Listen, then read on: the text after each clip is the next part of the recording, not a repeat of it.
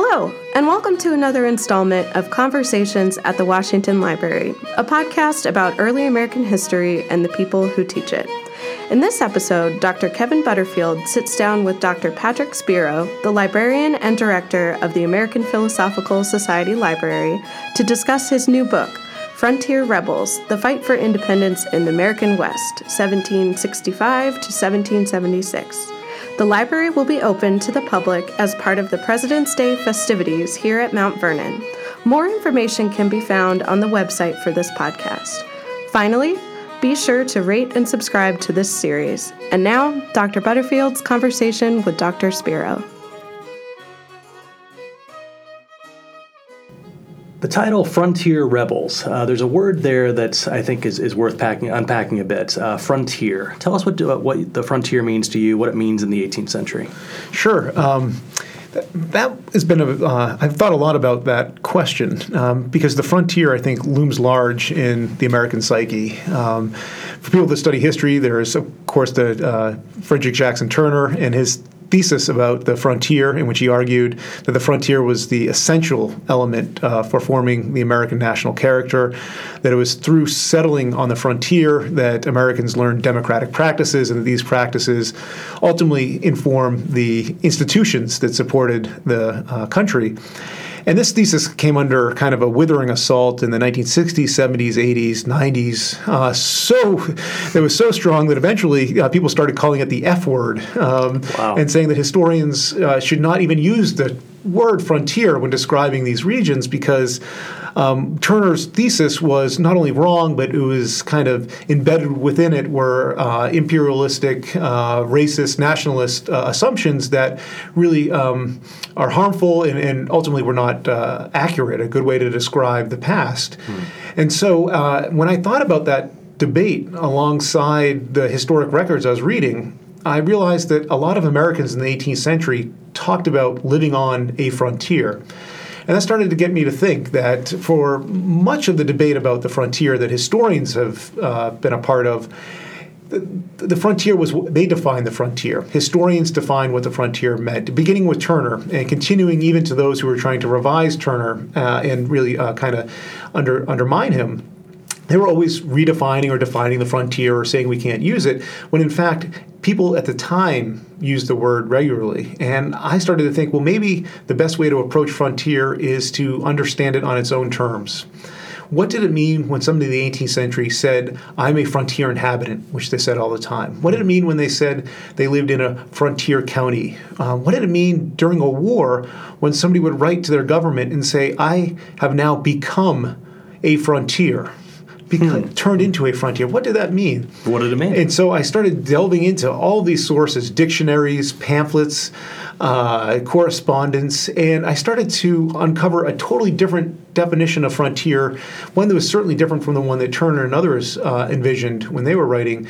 So in the 18th century, a frontier meant a zone of invasion. There was a dictionary definition, the most popular one of the time, the Bailey Dictionary, and if I remember it correctly, its definition was something like the border or confines of a province that the enemy finds in the front when they're about to enter the same. Wow. So it's a zone of invasion, a zone of potential contraction. It's an area that people did not want to live on. They wanted to flee from the frontier. They didn't want to flock to it. Now, by the 19th century, people started to reimagine what the frontier looked like. That was the frontier that Jackson described as an area of free land. Mm-hmm. It was an area of prosperity. It was an area of opportunity. But for those in the 18th century, it meant something very different. In fact, it meant the exact opposite. And so I said, if you started to understand how they viewed their world, you can actually start to reconstruct how they viewed politics, how they viewed their relationship to their governments. And ultimately, I argue, you can start to understand what I call the imperial crisis on the frontier. In the coming of the revolution. So it raises an interesting question, though. Why are people there then? In the 18th century, the frontier is a place that people feel is a zone of violence and conflict. What's bringing them there? Recreate that world for us. Sure. One of the things that I did was I did a data mining project that you can read about on my website, PatrickSpero.com, and I tracked out when people described an area being a frontier. And one of the things that you realize is that a frontier is contingent. It's contingent upon war. And so in, say, Pennsylvania, one of the largest colonies at the time, an area that historians have assumed always had a frontier, nobody talked about a Pennsylvania frontier really until the 7 Years' War, when the French began to invade their territory and people had developed a frontier. And you can track this out in the sources, and you can see an animated GIS map on my website where there's a huge spike during the 1750s, but then it goes down. And so people didn't go to a frontier. They went to the countryside where they were able to establish farms and live in peace. And then war came and they became a frontier. And there's all these records of people just saying, we have now become a frontier. Wow. They turned into it. It's not what they had. Wow. So the story that you're telling here, there's a book, I forget how many years old it is, but Dan Richter once wrote a book called Facing East from Indian Country. And that title kept rolling through my mind as I was reading this book, because it seems to me that you're describing the coming of the American Revolution from a different vantage point than we typically do, which we would typically do it from Boston or do it from the coast. You're doing it from the West. We're facing a different direction, looking at the coming of the American Revolution.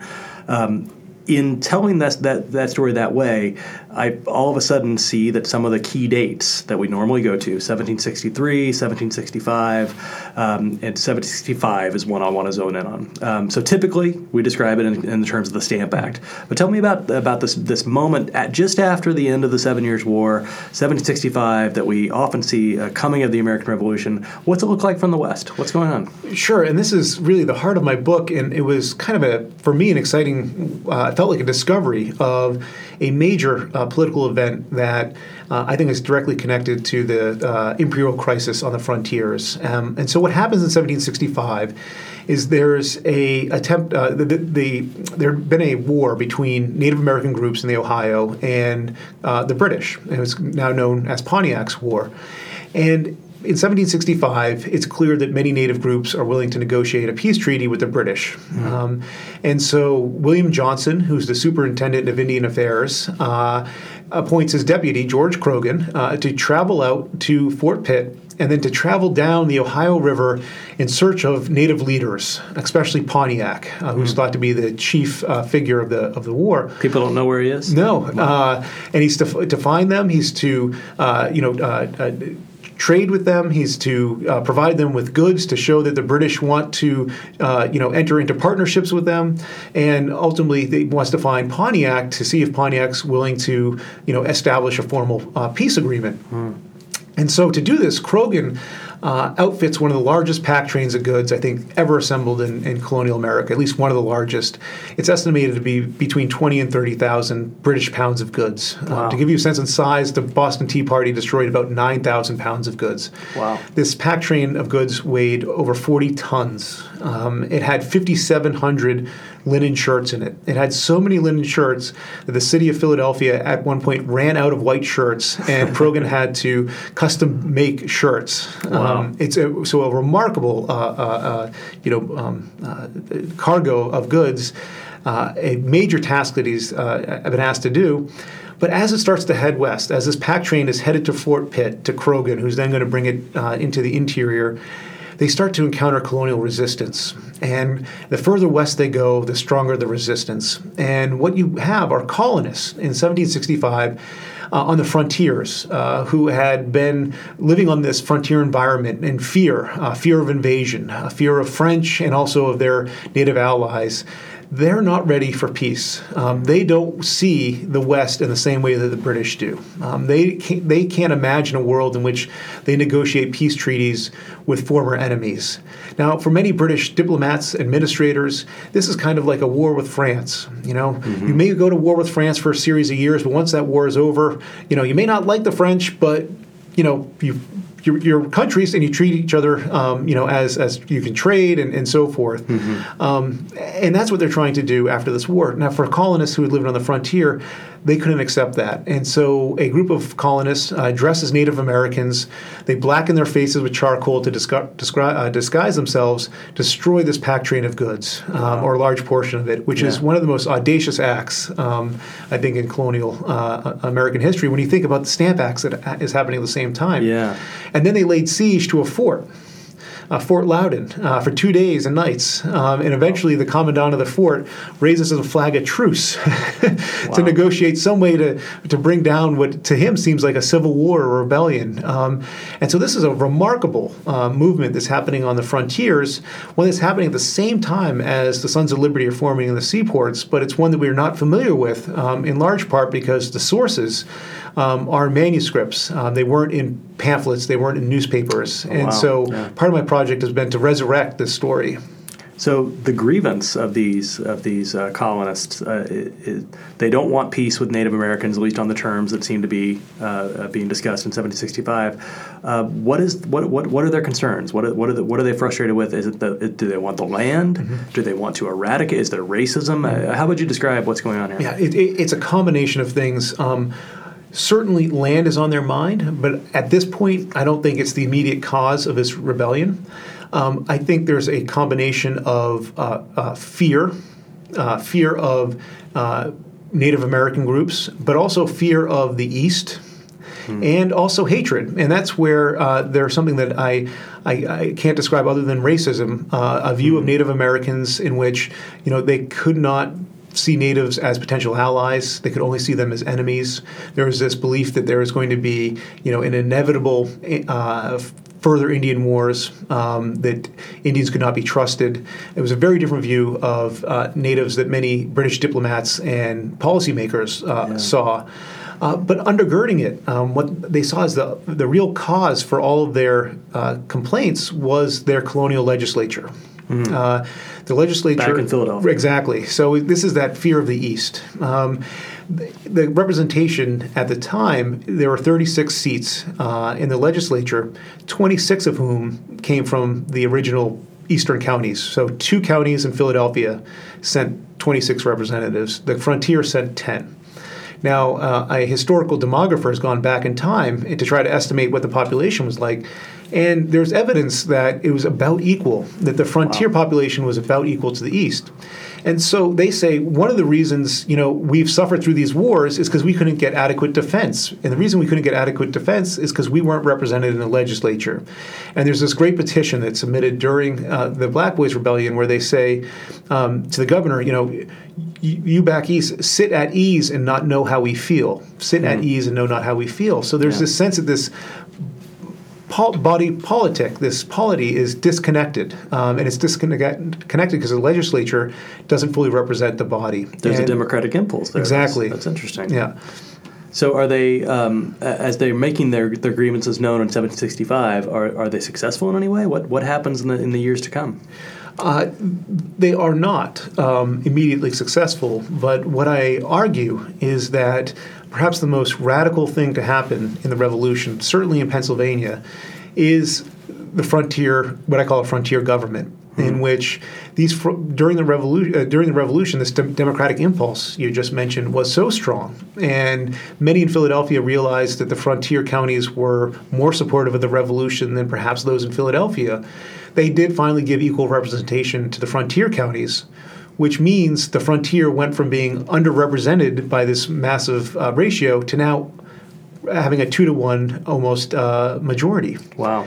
And so here's a complete frontier revolution, a takeover of the government, and with that are a change in policies. Mm-hmm. And this is where you were talking about land, where during the revolution, Pennsylvania, which had been a colony that had been trying to some extent, restrain settlement, now provides for almost unfettered expansion onto Indian land. Wow. Meaning there's bound to be more conflict in the years ahead. Exactly. And that's one of the things, one of the main characters of Frontier Rebels is somebody named James Smith, who led a really remarkable life. And he's the leader of the Black Boys. And after the Revolution, he goes to Kentucky, and he serves in one of the first legislatures of the state. And you can see there that this frontier revolution really affected on a national scale, which is to say before 1765, the British Empire was trying to recognize to some extent native sovereignty in the Ohio and Illinois. After the revolution, Indian land is quickly turned into the land of the United States. It's a complete revolution, which is an overturning of the policy of the British. Wow. At the heart of what you described here with the rethinking of representation in Pennsylvania is this great moment of, I would say, sort of the democratic possibilities of the American Revolution. At least when I used to teach, I would center in on the Pennsylvania Constitution of 1776 as being about as far as they could imagine going. You're saying that that's really a product of the Western element in Pennsylvania making that happen. I think the Western and the radical element in the East came together in this moment. Right. Yeah. And that's something I talk about in the book, is how the East and West merge, because I do see the coming of the Revolution as very different in the East and the West. There were different causes. In the East, they were concerned about trade regulation. They wanted freer trade. They wanted greater representation, but they wanted greater representation in Parliament. They didn't have many complaints about their colonial legislatures. Right. But when you look west, they want a more regulated trade. They want more representation, but they're aiming their animus at the colonial legislature. Mm-hmm. But they come together in 1776 on these kind of shared ideas about representation. Wow. So James Smith, we talked about. You told us about a little bit about George Croghan. What happened to Pontiac, who led this pan-Indian effort in the 1760s? What's his story? What happens next? Sure. So Pontiac himself, in this moment of 1765, is facing his own kind of governing crisis. There's great debate among Native groups on what the proper policy towards this British Empire is going to be. Should they try and find, ways to work together, what you might think of as an accommodationist approach, or should they maintain hostility towards the British Empire? Is the British Empire's ultimate goal to conquer this territory and take control of it and to not respect Native sovereignty? Mm. And now Pontiac was clearly, in the camp against the British Empire in 1763 when he led a, movement to oust the British from that territory. But by 65, he's now more open to negotiating. And so this ongoing debate in Indian country over the proper approach to the British Empire continues. And Pontiac is ultimately killed, I believe in 1767, murdered, most likely by rivals. And it's unclear precisely the cause. But you do see his power after 1765 waning. And it's largely waning because, I don't know that he's not able to maintain the alliances that he had, and that vision for the future that he had seems less and less viable as time goes on. It's a fascinating cast of characters involved here. And one of the things that at Mount Vernon I feel obliged to do, and I'm pleased to do it, is to bring George Washington into the story. I know that he is someone, as a surveyor, who has always been thinking about Western lands, and Western land speculation was certainly a part of how he began to build his own financial stability in the 1750s and 60s and beyond. But he's also a soldier in the French and Indian War. Bring George Washington into the story. Where does he fit into how we think about the American West in the 1760s and 70s? Sure. I mean, Washington's vision was of the West. One of the things that I like to talk about in terms of the early government, certainly Washington's, but throughout the 19th century, is that when political scientists often talk about grand strategy, and when they talk about the United States grand strategy, they're often talking about it in terms of on the global stage, how the U.S. is trying to position itself vis-a-vis Europe or other countries. But in the 18th and 19th century, it's usually how it relates to European affairs. Right. But I really think the grand strategy of the United States was the West. If you look at where they allocated most of their defense attention, where they allocated most of their diplomacy and treaties, it was about getting control of the West. And that certainly was Washington's vision, and it's one that continued throughout the 19th century. Interesting. In the closing sections of the book, you look forward beyond 1776, but we get to the actual coming of revolution, and it becomes clear here that you're telling a story that's like you say, not been told before, but in part because it's in manuscript rather than in pamphlet. I think also we tend to think about stories coming out of Boston and Philadelphia, and not out of little towns we haven't heard of on the Western frontier. But in that story, there's a backstory that we historians have to sort of flesh out. How did you uncover this stuff? Where are you finding the materials? How do you uncover this this largely unprinted story of the 1760s and 1770s? Sure. So it began with another rebellion, actually, called the Paxton Boys Rebellion. Okay, it was in 1763. Give us the short version of that. Yep. So in 63, in the middle of Pontiac's War, a group of frontiersmen living in Lancaster County massacre the Conestoga Indians, essentially exterminate the entire group, and then march on Philadelphia. And that mushrooms into this massive pamphlet war, and it turns into a real political movement. And this fascinated me in the same way that Black Boys did, in the sense that I grew up in Boston. I knew the story of the Sons of Liberty and the Boston Massacre and the Tea Party, and the Paxton Boys were completely foreign to me. And so I began researching them. And, you know, as any historian often does, you have to start digging deeper, and then you also have to start going to understand the roots of something, and then you have to start moving forward to understand the effects. And in that move forward, I started to come across this other rebellion in which James Smith was a figure. They were referred to as the Black Boys. And I kept digging and digging. How they painted exactly, charcoaling their face. And then I went to the Clements Library at the University of Michigan, where they have the papers of Thomas Gage.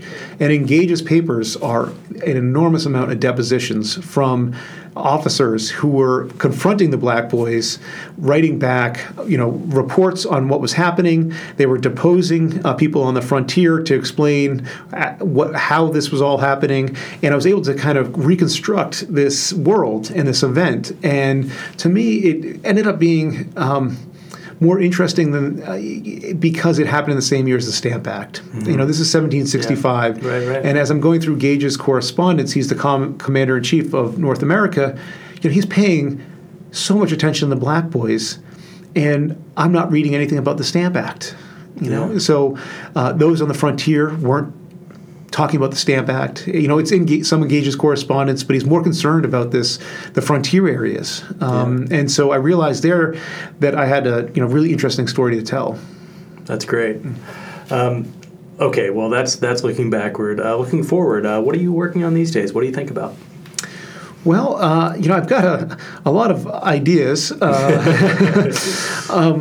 of the things that has interested me is that to start moving east myself, to start looking at what was actually happening in Philadelphia during the Revolution itself, which I think is a somewhat also of a undertold and underappreciated story.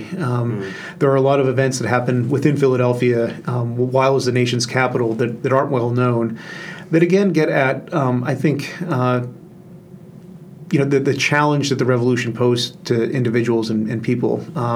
There's something called the Quaker Exiles, in which a group of Quakers in Philadelphia, the writ of habeas corpus is suspended. They're arrested and then brought to a farm in Winchester, Virginia, where they're held for a period of months, all because they're suspected of being loyalist. Wow. Held without trial. Exactly. So that may be one of the first cases of internment in U.S. history. Wow. And so I'm starting to dig in the East. I think I've spent enough time on the frontiers. But your vantage will always be looking from the West, which I think is great. You can see the rich, multi-layered coming of the American Revolution. This is a great opportunity to flesh these things out with you. Thank you so much for talking about it with us here today. Great. Thank you. Thank you for listening to this episode of Conversations at the Washington Library. Be sure to subscribe and follow this podcast on iTunes or wherever you get your podcasts.